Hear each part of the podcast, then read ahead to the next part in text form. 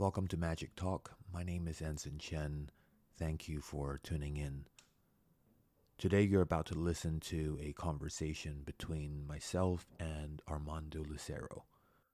Armando is known to many as one of the world's legendary sleight of hand artists, an incredible performer in magic, and uh, he's also one of my earliest mentors. His thinking has deeply influenced my approach in magic and in art.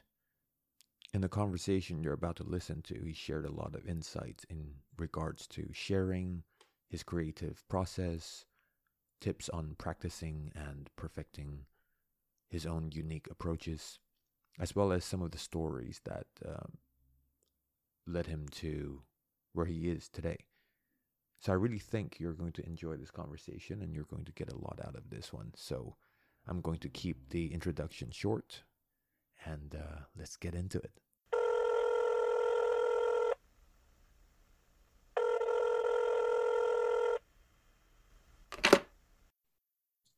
Hello. Hello, Armando. How are you? I'm fine. Thanks. Um, uh, good, good, good. Good to hear that. I got a question for you. Um, what do you think are the problems with magicians learning on YouTube these days? Oh, well, where do I start? so there's nothing wrong with uh, uh, learning by, you know, emulating what you enjoy. Um, but sometimes um, when you learn from like a video from YouTube, you can instantly rewind and uh, rewind uh, uh, offers you the opportunity to back engineer things before you have a chance to think about them. So there's very little thinking going on. There's just, uh, you know, a lot of exposure with no thinking. And then there's not much learning uh, uh, on the creative process. So videos are sense making tools because they do not um, represent what a real performance, live performance uh, experience is. A real live performance experience uh, uses your mind and your eyes and your ears, you know, your physical body to uh, to watch the the show and then make sense of it. And what most people forget is that uh, you know you're constantly filtering, filtering information in your mind. So you never really get the whole picture and we, as magicians, work within the boundaries of our perceptions, and video records everything. And video offers rewind. In a real sh- live show, you would never push a button and say, Excuse me, Mr. Performer or Mrs. Performer, would you like uh, go back five seconds so I can see that again? And uh, we would never do that. And we all know why, because it's susceptible, you know, to uh, being to discovery. Um, you, if they review it enough times, eventually, you know, everything, uh, everything starts to be revealed. And even worse, people today, you know, they watch on an iPhone, which is not the big picture. And you know, biologically, uh, uh, I talked to an eye eye scientist, and he said the same thing that I said. He said the proximity makes a difference. So if you're watching an iPhone versus a live show, which uh, takes on your full proximity, uh, visual proximity, mm-hmm. you're mm-hmm. going to be influenced differently because you'll see things differently than in a s- small uh, square because you can catch more things. Um, not to mention that you don't have all the pomp and circumstance of the preparation that gets you in the mood to enjoy something, you know. So let's say, you know, you reach a particular piece that's supposed to be the finale, but you've had all the show to prepare you to enjoy and and um, appreciate what's about to happen. You know, you've been primed basically. Uh, and when you catch a video that has none of that, you're basically missing out on all the preparation. So you're not even ready to watch it with great appreciation. And most people, you know, when they uh, watch magic on a video, you know, they're uh, they're probably eating a hamburger, drinking a coke, talking to their friends, and they're constantly distracted. There's no focus, and I mean, this is how um, people are now being watched, you know, and judged. Oh that's that's pretty good. Okay let's rewind go five seconds. Oh i got it. I i got it. I got it. I know everything now. Right. even worse you know um, by the time they get to the end uh, they, uh, they they can't be astonished. So they they skip the astonishment. Uh, and some people do you know some people will scan through the entire video to skip everything and just get to the ending because they're right. they just want to get to the ending right and so they miss all those moments uh, where seeds of deception are planted in order to create the illusion. So since you miss it, you're not going to be fooled. And then and then you pat yourself in the back and say, "Oh, I, I'm so smart. I figured it out." When really they didn't figure anything out. Anybody could do that. Um, I think videos are v- very much like instructional videos, any videos, even if they're not giving the instructions away because they offer rewind. And it doesn't take long to discover uh, you know what's going on if you rewind a few times. Yeah and that's that's 99.9% of magic videos. Yeah and it's it's funny that i have uh, you know people still asking me how do how do i protect my work on a video? And it's kind of ironic that they would ask me that because you can't. You can't do it. Um, mm-hmm. So how did this come to be? You know uh, everybody is hungry to be popular to get their information out to be known. So hence we have social media. Um, but there's a problem with that when it comes to magic deception. Magic um, has been around for a long time uh, but never before until the age of social media and recordings even before social media the videotapes and the television uh, allowed people to see rewinds.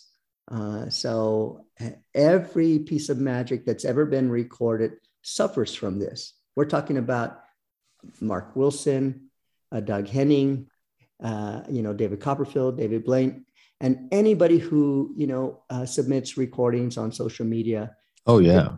They, they will eventually suffer the rewind problem.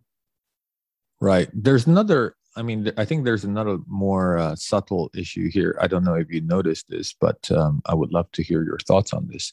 Do you notice people reacting to even live magic differently now that the way they consume information has been different? Uh, yeah, I, I, it's it's subtle. Yes, you're right, and it's one of those things that unless you have lived many years, uh, it's hard to tell but I know that I've talked to Johnny Thompson, uh, you know, before he passed away, and I talked to a few older people, and they kind of sense it too. They tell me there's something different, and it's almost like uh, things have become nullified uh, a mm. bit. People don't know how to react the same way when they watch something live. They're so used to being passive uh, uh viewers now. Um, and or they just got numb from you know maybe. watching explosions to cars to girl videos to cat videos and Yes, it's overwhelming. It just became right, right, it's, right, right, and then. It, yeah, that with so much information available, uh, things are not as special as they used to be. Um, so you know, right. uh, uh, I, I, give an example. So Bach, when uh, when Bach was learning music, you know, I remember reading a passage where he had to, you know, jump in in a horse and carriage, and and uh, travel like four hours to go see a concert you know, and and you know all these musicians were performing. They, they had to work hard to get there, you know, and then he had to you know ride four hours back after it was done. He had no recording devices. You know, he had to actually sit down on his uh, instrument and play everything and try to remember it uh, mm. and then write it down and and reconstruct so he can study the music so that's how it was back then for him you know can you imagine how special that was because he couldn't just you know turn on the radio he couldn't just you know uh, put, turn uh, put the computer on and click on itunes so mm-hmm. and now we're spoiled yeah. right we we, right. we we have access to all that information so I, I do think that it it made us a bit spoiled yeah i think yeah but well i think okay so this is interesting i mean you the way you learn from what i understand is quite the opposite of that. Like while most magicians or most people in magic would diss youtube or social media and kind of praise books you kind of commented that books are just the youtube of yesterday. But then even so so i think i think yes. Right but then fair enough. But then yeah let's talk about how you developed your work because you didn't read that many magic books did you? No i purposely started putting down the magic books after a while. But I, I should i should say something about books. Books aren't bad and neither are videos.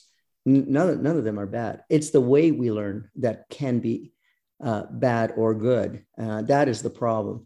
So at the at the time when I was learning, I, I didn't understand a lot. So I uh, had a feeling that if I was getting the information from books and all the secrets were being revealed to me, that I was missing out on something. I wasn't sure what it was, but you know, I like to playfully back engineer stuff when I was around friends, when I was around mm-hmm. 15 mm-hmm. years old. And, and then it, uh, it occurred to me that after a while I started improving I wasn't sure what was happening. Uh, I was just I was just too young to understand. But after a while, I realized uh, that I am improving, and on that alone, I decided, you know, to stop uh, reading the secrets from magic books, and um, and I wanted to give myself uh, the opportunity to to discover for myself. And I remember telling a friend about this, and he says, uh, "You're doing it the wrong way. You're going backwards. You know, you're going to rediscover stuff everybody else has discovered. What's the point?" I said, "The point is that uh, I got to discover it, and I went through the process." Uh, and later on, I understood it uh, you know much more deeply because uh, I I'm, I read and met some people who were into the same kind of stuff, and eventually I realized what I was doing was learning how to think basically instead mm-hmm. of just mem- memorization and execution, which is usually how school is set up because there's so many people. It's hard to get uh, ex- to to offer exercises to get people to think. What what do, what do you do when you go to a school? You know they they put up a math problem and before you have a chance to attack and figure it out for yourself they go and this is how it's done. So right, here's the right. formula memorize the formula. So it's just me- memorization and execution. But in the real world we have to think uh, if we want to survive we have to be really good thinkers. And unfortunately uh, you know uh, i didn't have anybody telling me that at the time uh, but i've I did discover it for myself, and eventually I used that. Uh, maybe I went too far because I stopped uh, watching videos and, and books, and I just started doing things on my own. And when I, uh, whenever I had a chance to watch live performance, I would, and then try to discover what was going on for myself. And that's how I learned uh, for a long time until later on. Then it was too much. I couldn't stay away from social media. You know, was all around me. Mm-hmm. So Mm-hmm. Uh, now, uh, now I'm free to watch a lot of stuff. I don't mind. Uh, but but back then, uh, I I do think that I uh, was able to exercise my creative process a lot more than if I did not do that. Right. And how did you think that influenced your work as an end result? Oh, okay. So if you're learning by memory and execution, you kind of reach a point where you plateau because there's no more uh, books that are going to go beyond that. Um, right. And so you plateau. Uh, but if you are learning to think for yourself, you know, uh, you, you, won't plateau. You'll just keep going. So that's how it benefited me, I think. Um, and you know, if I want to find, uh, uh, if I want to solve a problem, uh, I don't have to really, you know, look for it in a book you know, it usually just comes to me. Um, you know, that that sounds like like I'm bragging, but really that's how it is. You know, uh, and I know you mm-hmm. experienced that too, and you've been feeling that. So, mm-hmm. uh, in that way, uh, we are similar. Um, but anybody who learns to discover things, you know, they enjoy the discovery. So it's almost like a challenge that it's a playful challenge. You want to be able to find it for yourself, even if it's already discovered. Right, right, right. But also one thing I've noticed about you, and I, I definitely picked this up from you, is that you sit with a problem for a long ass time. Like you just like, That's true. You just sit there for weeks, you know, like so what's what's kind of your process in in that? Because okay, I wanna I wanna kind of like put this in context in the sense that you're you're you're the person that I know who practices probably the most, but at the same time, you don't practice. Like you don't really do repetitive practice. So, oh. do you want to talk about that? Well, I haven't thought about it that way. I don't do repetitive. Let me think about that. I don't do repetitive process. Well, what what I mean is that you seem to be constantly working on something, but in the in the working of it, oh, that's you true. get your practice yeah. in. Well, uh, I suffer from you know getting bored if if it's the same thing over and over again. So uh, that could be a good thing and a bad thing for me. I, you know, if I get bored, uh, I'm hungry for something new. You know, so I, I just have to you know find something, um, uh, which which is a problem because, uh, for example, right now I have the hungry imagination and and I have some unfinished works, but I know they're all, the the pieces are already finished. I just have to complete them for the hungry imagination. So sometimes I just get, well, I've already done this. so, mm-hmm, so mm-hmm. why am I still on this? I want something new. And uh, that could be a problem. Uh, and, and, so in the learning part of, of all of this, it, it requires discipline to balance the two. Uh, you know, having to force yourself to finish something, even though you've got to complete in your head, you got to put it down. And if I want to share it, you know, that's what I have to do and and preparing for shows is the same thing um, but yeah i'm always looking for something new uh, and that's just that's just part of what i really enjoy is uh, you know creating compositions uh, and and I, um, I guess you could say that in the field of magic i don't just want to perform a trick I, I want to also find you know other ways to do it uh, compositions right Right, right, right, right. I'm really hungry for that. Like I can't help it. Uh, so right. Yes. problem. I'll try to find the, a, solution for it. And what's interesting too, the more um, the more problematic, the better the solution usually is. You know, the if I have a difficult problem uh, that that is hard to solve, I know there's a beautiful solution behind it because it's such a difficult problem. Mm-hmm. Mm-hmm. It, it, it happens the, so often. Yeah was the was the coin menagerie that you you teach in the workshop one of those things that in, in the pro- I know it's a long time. Yeah, definitely. It's been a long journey. Definitely, and I, and I still find touches on it even to this date uh, because magic, uh, unlike a lot of other art forms, um, magic is both an art and a science. They, they are both together. So there's always room for discovery on how to improve the deception, uh, especially learning about heuristics and psychology. You can you can look at a trick over and over again, and then as you evolve and learn more, you go, "Wow, I see a weakness there. I can improve that," and you can go back and clean it up, fix it. And so uh, the process continues for, for a long time until you stop learning, of course. But hopefully, you continue to learn. Yeah. So what was the what was the process like i mean I, I, know we're talking about probably a 20 year process here but what was the process of your coin matrix basically coin menagerie? Like did you how did you first come across it and how did you decide i think this is something i want to develop yeah, yeah I, I know you already know some of it so i'll just uh, refresh. Uh, right. So I was uh, at a hired at a high school grad night, you know, to entertain the kids there.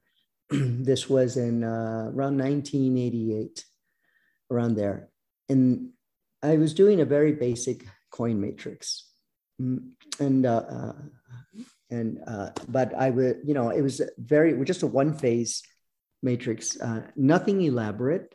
Uh, you know, there were quite a few matrices out there, and I was just I wasn't doing anything specifically special that was, you know, outlandishly different from everybody else. I don't think, but you know, it was a fuller, and uh, people liked it. So uh, unfortunately, unfortunately, they kept following me around like the Pied Piper, and they requested that I do that trick over again. Well, I didn't really want to do it for the same people over again because you know it's not as deceptive. So I thought, right. You know, the same exact moves for the same people. Um, but I couldn't stop them from peeking through the crowd. And uh, uh, what was interesting, what what surprised me is that uh, the biggest reaction I got was from the people who saw it the second time, not the people who saw it the first time. And I went, What is that? I didn't know what was that. Mm-hmm. I, I, I wanted to discover why. And, and I realized I wasn't sure why. You know, I, I had some ideas, but I wasn't really sure. And so uh, that took me on a journey to, to discover. And that's when I decided, at, that point, I decided I was going to study magic uh, academically, not just uh, as a as an art form. I was going to just try and understand it deeply. So I started going around asking people about this, and, and they just go, I don't know, blah, blah, blah. And, and, we'd philosophize about it. Some of them had some pretty good answers. Uh, but I noticed that most people weren't concerned with the academic side, uh, and they didn't have uh, the the answers to give me. And uh, some of the books were were nice, but um, I know Tamariz touched upon some of this stuff. At that time, I didn't. I wasn't reading Tamariz. Uh, and uh, so what happened was I just started from scratch. I decided, okay, I'm going to start with the most basic. So I reduced it to the minimum that you can perform with four coins and four cards. And I asked myself, why cards with four coins? Why not just four coins with hands? And I realized cards is another dimension that you add, a dimension that, that adds four items, but doesn't feel like you're adding it's so minimal uh, to our heuristics. And I started realizing how we started to filter information. So, um, ironically, you're giving yourself more opportunities for deception with moves when you add four cards while appearing to make it more impossible for the audience, which is kind of ironic. You know, so you make it easier for yourself, yet you, you, it, it, looks to the audience that you're making it more difficult for yourself. Which right, right, yeah. Uh, and I realized that's that's it. That's why. So I had more opportunities with the cards. Then I, you know, I could have I could have done it with cups and balls. I could have done it with a card trick. I could have done it with something else. But I just gravitated to the coins because at that moment at the high school, that's what was in my head. And so I happened to start with the matrix. And as I started to progress, I started to find, you know, certain techniques and moves that were uh, uh, uh, best suited for what I wanted. And then I, I, was learning at the same time, you know, how to perform, how to express myself, and all all these uh, layers uh, were working in tandem together. You know, like in concert, like. Mm-hmm. Mm-hmm. So you have the deception, you have the technique, and you have the performance, and they all have to fit together uh, and even the spaces are important, just like in music. And I started to make my way to find the first piece, but there was something missing. I couldn't figure it out. And uh, I came back to that question why did they enjoy it the second time more than the first time? And I realized because the first time they see it, they are not ready to appreciate all the work because they don't have the questions and the answers to uh, of education of the impossibility to understand how deep it is. They don't have it yet. It's a it's a surprise usually the first time. There's too much information going on. So even their mind is saying that's impossible. I don't believe it happened. And they're questioning them themselves and they go, no, no, no, no. There's got to be extra coins. There's got to be a gimmick. It's got to be up your sleeve. They just don't believe what they saw. Right, right, right. So then I realized that's that's the answer. There's not enough education for them to appreciate what has happened. And now I, I adopt that and I realize uh, when I, if somebody does a really good effect and they're not getting a strong reaction, maybe it's because it's too much too soon. Maybe. Very so, often, yeah. Yeah. So uh, then I realize I have to come up with a second phase. All right. But I had a problem with the, uh, the, the, the, first phase. The first phase uh, was basically the coins gathering. And so I thought, okay, I need more. So I said, I'm, they're, they're going to gather and they're, they're going to jump back. All right. So um, a backfire.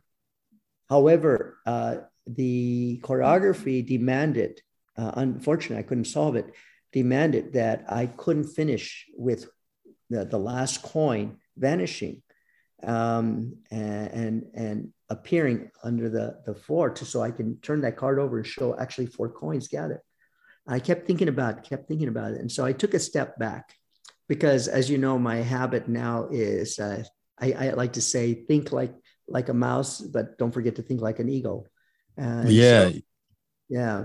So I vacillated back and forth. Uh, and I realized as I stepped back to get a big look at this, I, I realized my first phase is not a first phase, it's a second phase. I need to find a first phase before that one. So the what I thought was the first phase was actually the second phase, but I didn't know that at the time. So then I said, okay, what what is required for a first phase? It's an introduction to the coins, the story of the coins, of them coming together. Well, it has to be quick because it's more of an abstract of the entire piece. It's just you know the beginning of the story. Uh, I'm telling this telling a story. This is what it's about. Coins gathered together. Boom. That's the beginning. Now, how the hell do I do that? yeah. So at the time, I had never seen anybody do that. So that was really quite an adventure, you know, to be, um, you know, to, uh, to be able to uh, have something that uh, you hadn't seen before. Yeah, it's I proper love, proper problem solving right there. Yeah, yeah. I, it was a beautiful journey. Uh, I mean, you know what it's like when you find a problem that nobody has yet yet discovered or has challenged yet, uh, it's beautiful because you you're in an area that nobody's tapped yet, and it feels really clean. Like wow, nobody's nobody's been on this snow before.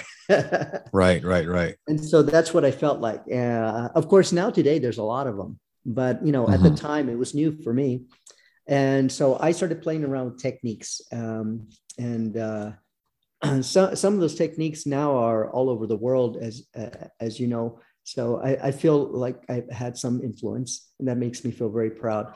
But the at the time, it was really hard to find those those moves. I did I didn't know whether they would work or not, uh, and so I had to practice them until they were clean enough that I could do them. Because it doesn't work if you just do them haphazardly. Yeah, of uh, course.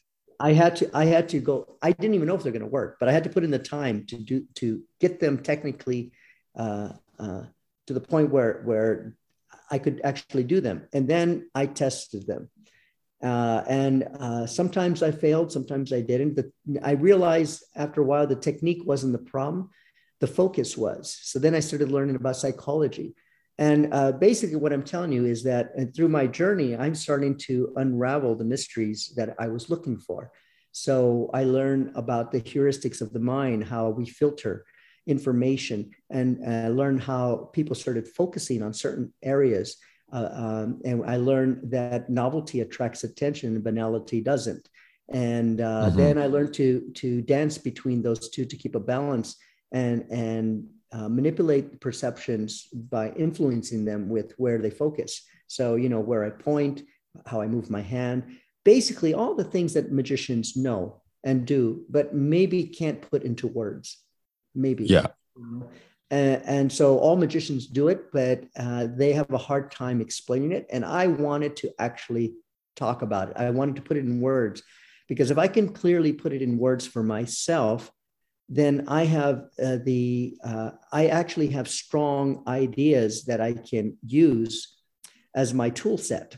Um, I can label them and then and play with them much, much more readily if I understood them verbally that, that way. And so that helped. So I started learning mm-hmm. about, you know, synchronized coupling, uh, intersecting moments, uh, you know, um, the um, primacy and recency effect, uh, which actually is a scientific term. I started using science too. So I was reading about science, and science has a lot to offer for magic, but magic has a lot to offer science as well.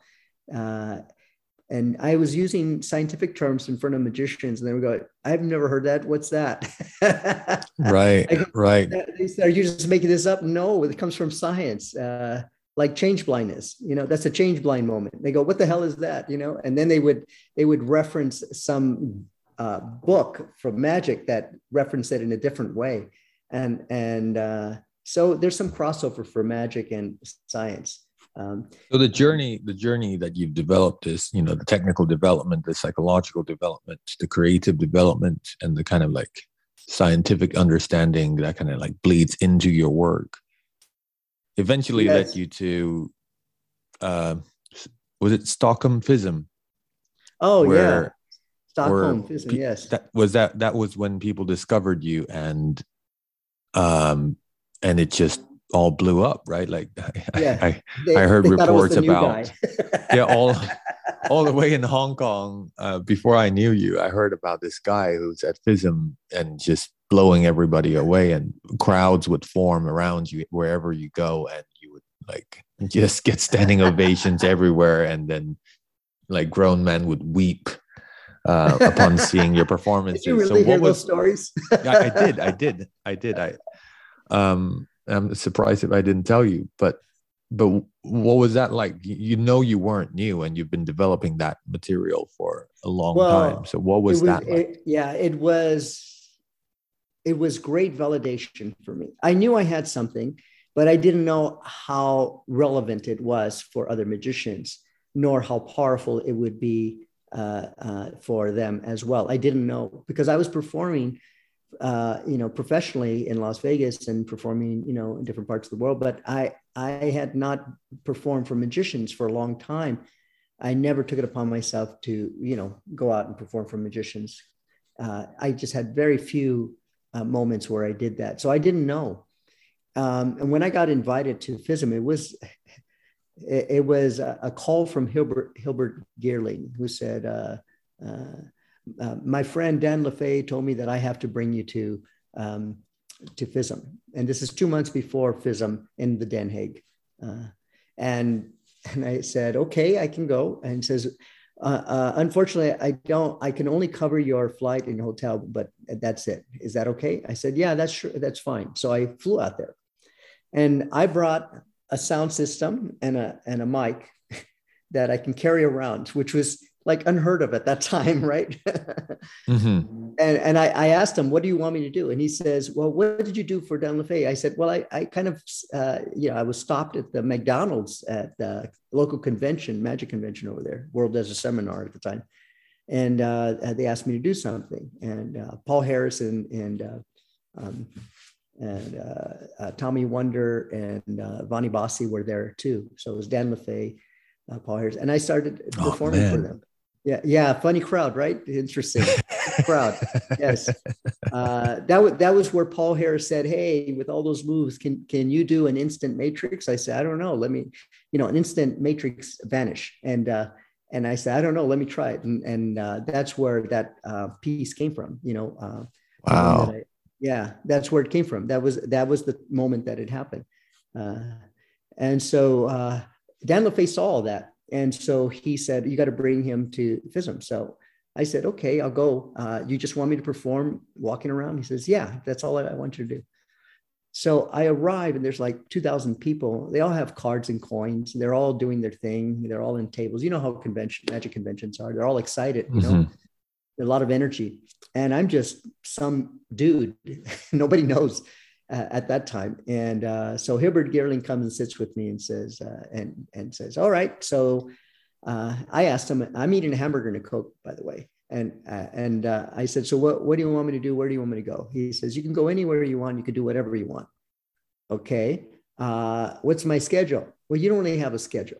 You, you know, if you can perform a little bit here, a little bit there, that's fine.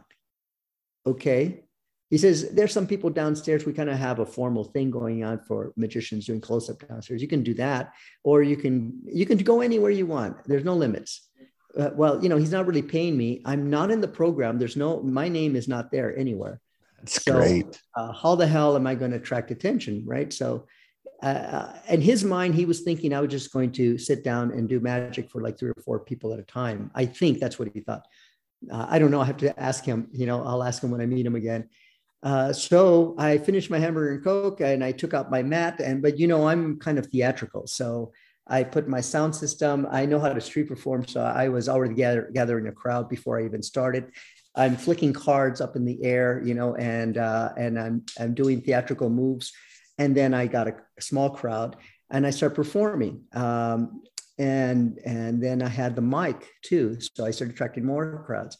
Uh, my first show was about 100 people so uh, the word got around, and uh, uh, I realized there was not enough room. So I went downstairs. And uh, who do I see sat in front of me? His, his all of his, uh, you know, he came with a crowd, and everybody said, "You have to go. You have to watch this." So they sat him in front of me. It was Juan Tamariz. oh wow! So I had Juan okay. Tamariz sitting face to face with me, looking like this. Just right in front of you. Yeah, yeah. And I started the show, and that was really that was quite a pleasure. Yeah. So then I I uh, started meeting a lot of famous magicians. At the time, I didn't know who they were, but I started to learn who they were. Uh, Luis de Matos was one of them. He was great, and and we we became friendly with each other. That was amazing. And there's some pictures you can pick them out, you know, uh, of of my audience anyway, um, I started gathering a bigger crowd each night. Uh, I was doing about three or four shows a night, but I couldn't put them anywhere. So on the second night, I put them on the stairs before they go into the theater. Uh, so they're on a staircase, which makes a beautiful uh, uh uprise theater. It's they can look down. Right, right, right. My little private theater, and I can I can fit about maybe a hundred and 20, 20 people on those stairs. Maybe I don't know if it's that big, but it looked that big to me. But what what the pictures don't show is I had them wrapped around me too. So there was like another hundred uh, uh, or so people behind me. So they were all around in a circle. And um, and I'm doing card manipulation and and uh, card magic, and I'm doing the balls for mouth. I'm doing comedy. I'm doing juggling, and of course um, uh, the empanada. And I uh, finished with the coin menagerie because that's what the magicians loved. Um, and and so they kept coming back to see the coin menagerie. And i remember some people thought i was using black art. I was not. Some people thought i had extra coins or gimmicks. I was not. Right. Yeah. And uh, uh, that's that's when uh, johnny thompson walked up to me and says hey we didn't know each other at the time. He goes hey armando can you do that? Just, just that one i know you're finished with the show and it's late. Because he just uh, he brought his friend over to watch and just do that one move at the end. so it was really funny. He'd asked me to just do, you know, the two cards. wow. He, he, he, yeah, he just pinpoint that whole, that yeah, one thing from, from the whole act. Right. Right. And uh, so during the time that I'm getting all these crowds, somebody came to me and said, Hey, you know, it's not too late to enter the con- contest. You could enter the contest right now, you know and I looked at him and I said, What could be better than this? And I turned around and showed him the crowd. And I said, What can be, what can top this in the competition? Really? Come on. right, right. And right. he goes, he, he looked at the crowd and he goes, Oh, yeah. yeah, absolutely. So it was a wow. really great experience and uh, it blew me away. And um, that's when I realized they taught me. It was that moment that I learned that what's missing for lay people is the education to appreciate our magic. Because ma- the magicians of all people showed me the greatest appreciation, more so than lay people. And I realized the reason is because they understand. And that's what's missing in lay people's mind. They don't understand what we do. They don't. Right. They don't know how. They don't even begin to understand how, like, no, the depths no. of that experience that they had. And even worse, they've been taught that what we do, uh, very often for many people, they've been taught that what we do is irrelevant, almost stupid sometimes, or just for kids. You know, um, uh, movies have been using you know us as a punching bag you know to tell jokes oh you're a magician uh, i'm dating a magician all that stuff right and the, the interesting thing to me is while I'm studying magic, uh, I'm realizing that it rivals all the the, uh, the psychology that you study in in a, univer- in a university. Um, you know, mm-hmm. my friend Hugo Caffaratti is is a um, neuroscientist, and he's devoted his life to studying magic and using it as a tool to unravel the mysteries of the mind. He believes that um, magic is the best tool for studying the mind right now. So. Wow it's contrary to what everyone really thinks. Uh, and we kind of we we are partly to blame for that i believe because of the way we treat the magic sometimes in front of people. We we sometimes diminish ourselves. You know we don't even know we're doing it. Um, yeah it's like that max maven saying is like the greatest achievement that the magicians in the 20th century did was to take something that's inherently profound and render it trivial you know? That is so amazing. Per- Isn't that per- he's so good at that? He putting things in words like that. Max Maven is oh, yeah. so clever that way. Yes, uh, that that's a brilliant. Love that guy. Yeah, that's so brilliant. Yes, uh, magic in the old days was dangerous because people uh, didn't understand it. And so if you did anything that they didn't understand, they, they're going to kill you maybe. right, right. And, and now it's it's like you know birthday parties for little kids. Nothing wrong. By the way, nothing wrong with that. I have a feeling that that's fading with the rise of social media and YouTube. The amount of information that people get, I think that 10 years ago i would i would say that that's still a thought that people have but i would say that because of the way information is distributed and content and all that i think yes. i feel like that is blessing. fading away it's it's it's it's probably a mixed blessing in the way so so the next thing that we need to kind of combat is um the video stuff but that's e- that's an easier problem than yeah oversized I mean, suits and and bunnies you know so I, you know, people always ask me, uh, so are you worried about this stuff? You know, destroying magic. I go, you know, that's been happening for years. We just have to find a different way, a new way. We have to think differently. We have to adapt. That's all. Um, you know, uh, when um, when people were using television, it was all new. And Mark Wilson, you know, revolutionized all that when he came out on TV. You know, I'm sure it was all new to him when he started because there's nobody else to compare. I mean, who else? Right, right, right. And and then um, you know, then there was Doug Henning, and then uh, and then David Copperfield. Uh, and David Copperfield did a lot to change you know the way people thought because he added the um, the sense of um, you know he elevated it uh, with the storytelling uh, and the uh, professionalism that he had because he toured for a long time to get the show ready before he did it on television, which a lot of magicians, I don't know if you know this, but a lot of magicians who did television, they would rehearse just for the television show. So they didn't have it down for a whole year before they went on television. David, uh, I know David rehearsed like crazy. He was performing continuously until he had it down, and then he would do the television show. So that's why right, so right. finally arrived. And then you have, uh, and but that was really slick and professional and of course uh, you have David Blaine who changed uh, you know everything by being real, you know, no right. scripted, just going out there and talking the way he normally talks. Uh, now we have a lot of uh, uh, you know uh, people trying to do what David Blaine does, which is kind of funny. They they're trying to talk like him and be like him, but you know it's him. you can't you can't be somebody else. You have to be yourself, and that was David Blaine. So he I remember uh, some of the magicians didn't understand him at first, especially the ones who were so polished and professional. They were going, uh, "I don't understand. He has no script. He just goes out there and does it." But what what the difference was is that people could relate to someone being real, and and then he instead of putting the the focus, the camera focusing on him, they put the camera on the people's reaction Huge difference. And that changed everything because the guy, you know, Joe Beerkant sitting uh, on the couch drinking a beer, watching TV and seeing himself goes, I can relate. I know that guy. That right. guy's me. Yeah. Right, right, right. That would have been me is the the kind of thinking that yeah, that goes through people's mind when they watch David Blaine, I think. Um, we spoke about different magicians just now, but there was one person I want to talk specifically about um, and you mentioned him briefly, Johnny Thompson. What, like, what were some of the lessons that you've learned from Johnny? Uh, well, Johnny, Johnny was a, a good friend to me, uh, and he kind of, you know, uh, it, it, was like you know, uh, we met and we started becoming uh, uh, closer as we talked, and I, I know he had a lot of close friends. I, I was just one of many. Uh, but he always made the person he was with feel like he, they, you know, you're the only one. so that was his thing.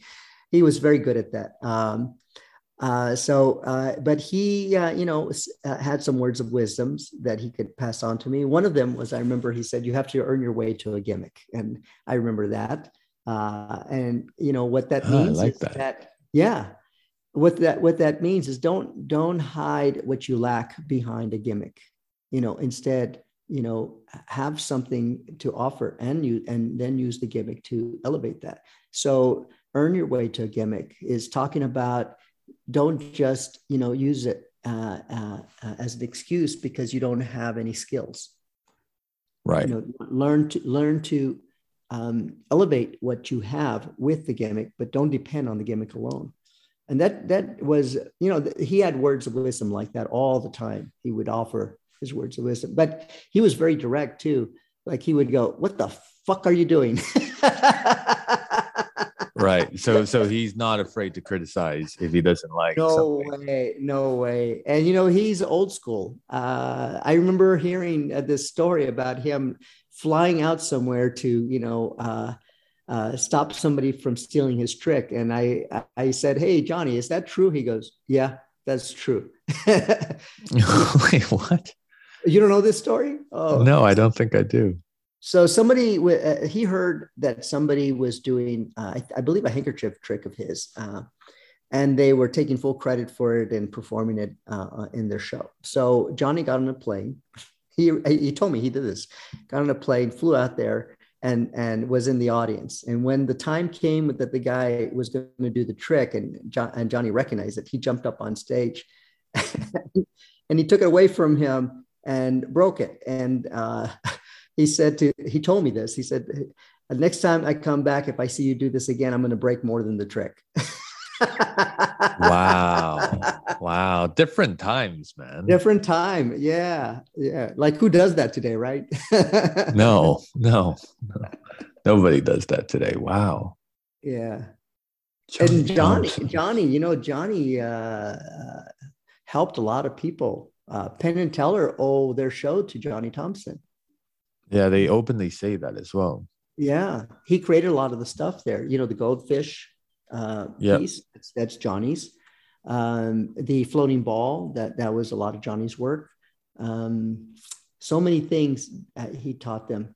Yeah, and they put in their show, and they do give full credit to him, which I'm yeah. very happy about that. Yeah, no, absolutely. They they couldn't praise them enough. Um, Johnny Thompson certainly has been a big anchoring kind of element, I think, in the creation of their act. So let's let's talk of we we spoke about Johnny and but what what about Long Beach Mystics? Like what what was that like? How how did that come about? Like and what what were some of the memories that you remember from that? So uh, the first time I got introduced to Long Beach Mystics was by a friend, Mark Kalin.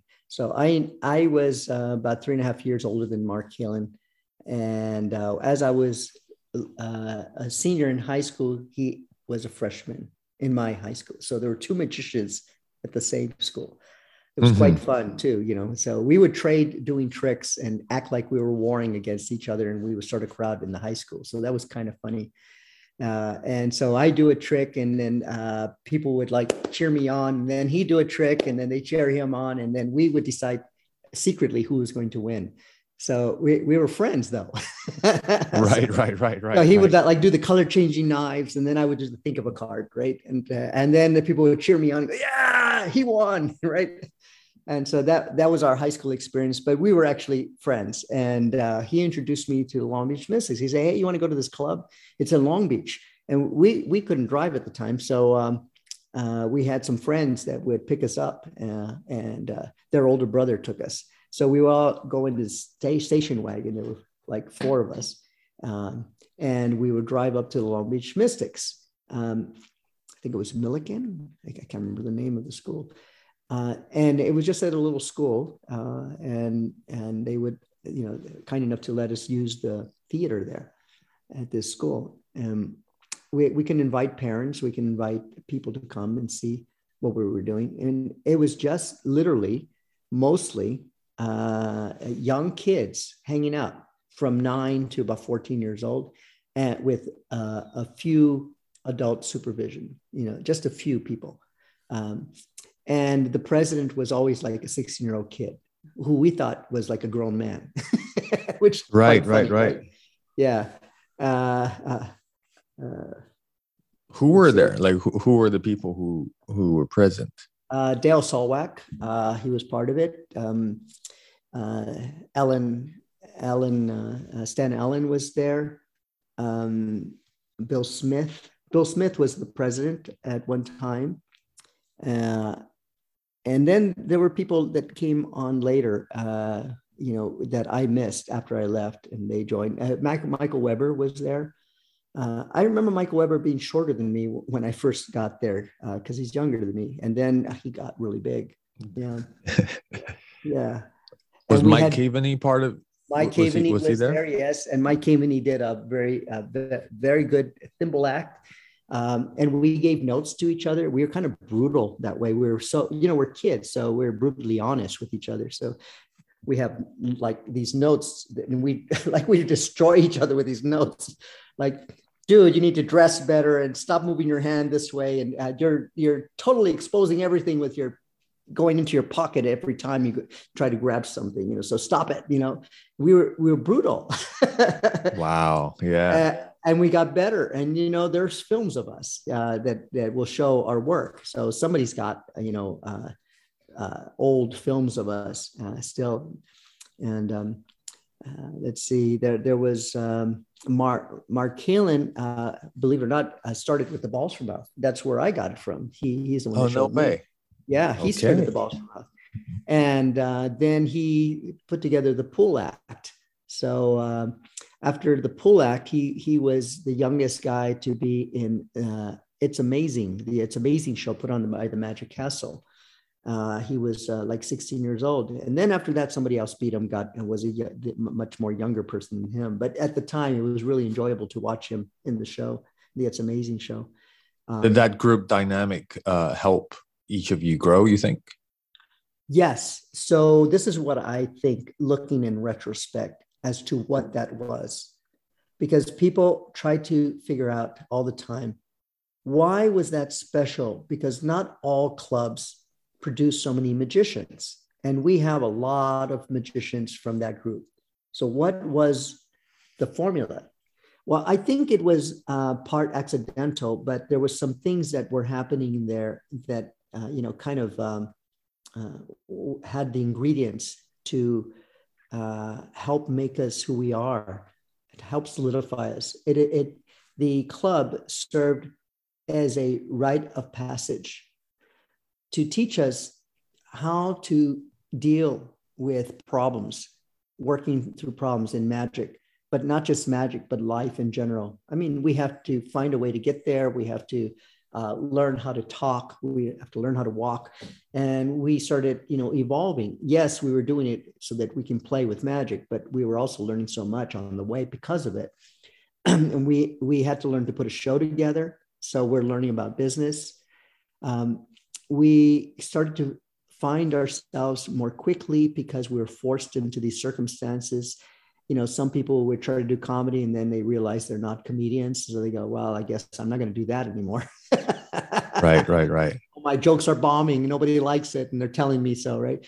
Then, then you have people, you know, uh, who are trying to do serious stuff, you know, but they don't have the look, you know, they, may, they maybe they just look funny and they go, well, that's not going to work. I got to do funny. So, so they, they started discovering themselves, but um, uh, it was a growing process where it solidified who we are as people. It gave us something uh, uh, that uh, taught us how to learn, how to uh, um, we because the the club was like an initiation, and then in and after the initiation, the going every week was like a ritual. And so this whole process, you know, was like a rite of passage, basically and uh, we're also earning our way to becoming. And then there's ceremony. With every show that we do we, we get you know we either get destroyed or we, or we get uh, uh, we get you know applause. And, right right and, right. and then eventually jobs started coming. I mean we're just young kids. And we're like, oh i'm working at this place. You know he's only a 15 year old kid and he's working right? So that's, that's great. yeah that's and, great and so uh, we started we just kept doing what we loved and then we started becoming professionals. It was really interesting. Um, yeah and uh, the competition was healthy. It was a, uh, everybody wanted to be better you know uh, and but it was a happy competition. It wasn't like a jealous competition. You know we just wanted to improve. And so out of the club uh, i believe we had the right ingredients for a strong rite of passage i believe it's what the boy scouts is supposed to be but we did it you know you know the boy scouts is supposed to encourage yeah you know, yep yep yep yeah but we actually did it. We had all those ingredients, I think. Yeah. yeah. Right. And, and there was a lot of humor involved too. I bet. I bet. Oh yeah. We always were like, you know, messing around with each other, you know, practical jokes all the time. Yeah.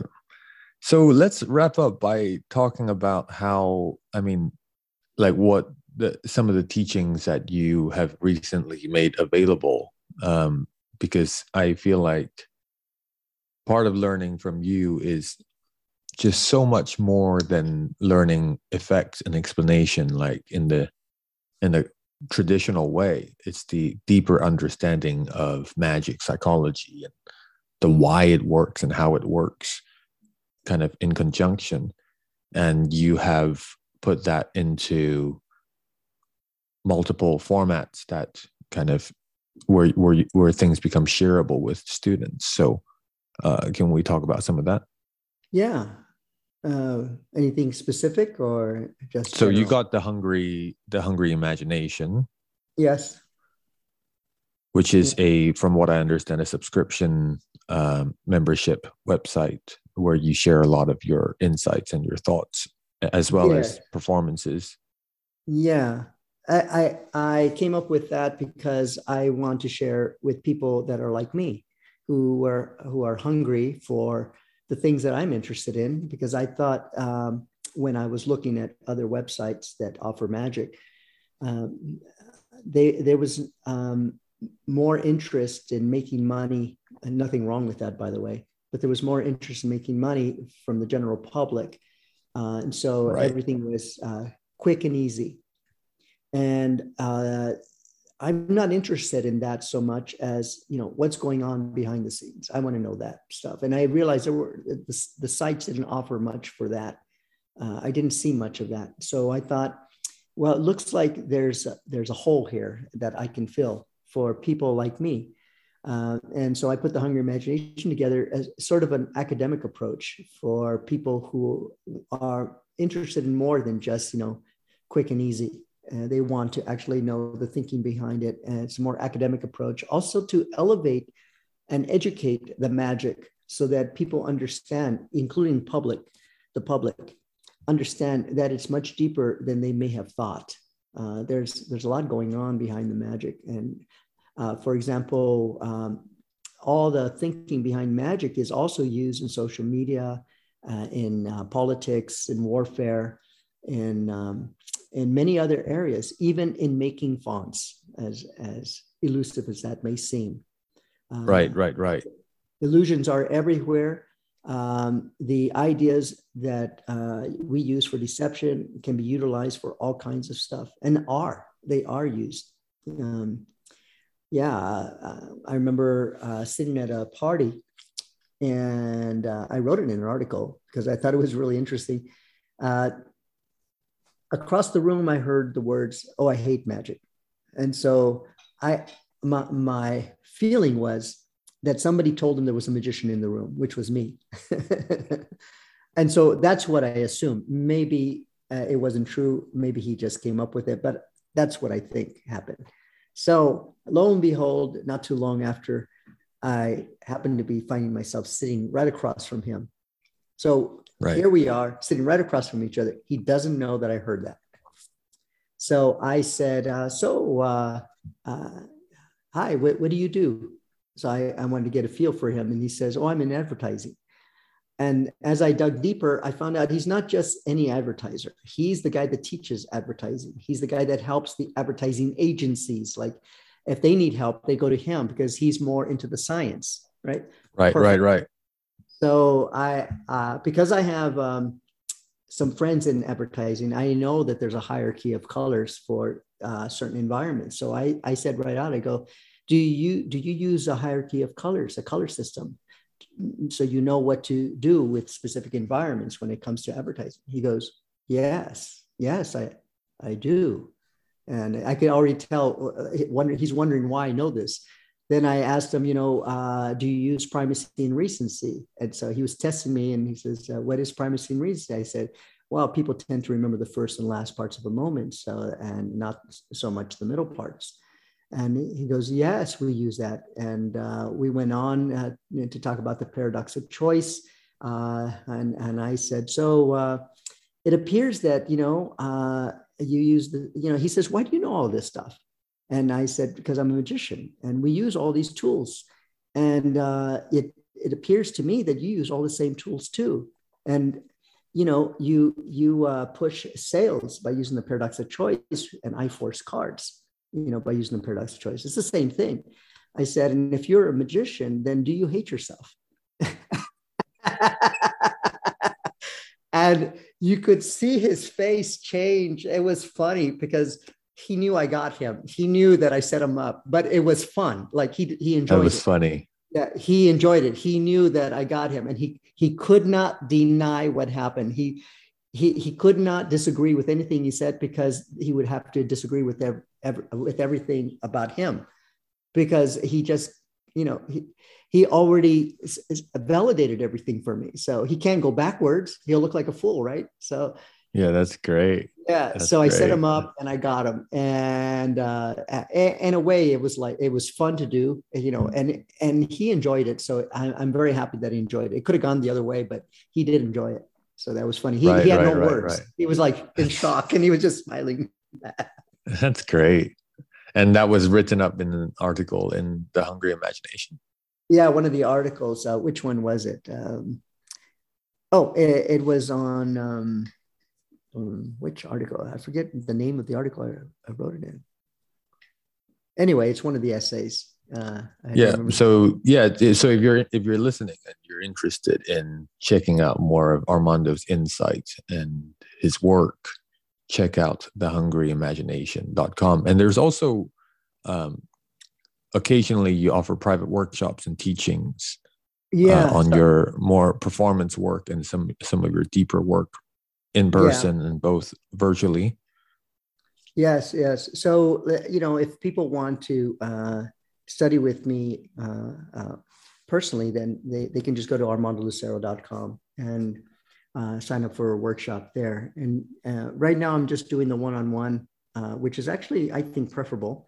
Um, which I've, I've done. And I have to say, like, it's shifted the way I see magic and the way I kind of work on magic in in in a way that is so much more beyond you know the things that you, you, you would think you're learning on the surface so for anyone who's like ready to dive deeper on their magic journey i highly recommend it so it's armandolucero.com yeah. Yeah. And, and, you know a lot of people come to me and they go well, what am i going to learn? Uh, am i going to learn secrets? I go well you know I, I always have to tell people secrets all secrets are vulnerable. They will they they will not survive very long. They, they have a they have their moments and then eventually you know they just get discovered and shared and then everybody knows them. That's the way it goes all the time uh, so it's not it's not the secrets i'm sharing so much it's it's um, the thinking behind the magic and uh, also my time i'm sharing my time so uh, that is the parts that are most unique. So uh, I know everybody thinks it's the secret, but it's not the secret so much. I, yeah, I don't know how it's so much enough. Yeah, it's it's much much beyond secret, and it's also teaching how to how to learn, teaching how to think, and just to kind of get a glimpse of the depth in which you apply these thinking into your work. I think is you know that is one of the keys there. um, but yeah, so thank you very much for today's conversation. Yeah, you're welcome. Feels like we were just hanging out and talking. yeah, that's the point. All right. I'll talk to you later, Armando. All right. See you later. Bye-bye. Bye.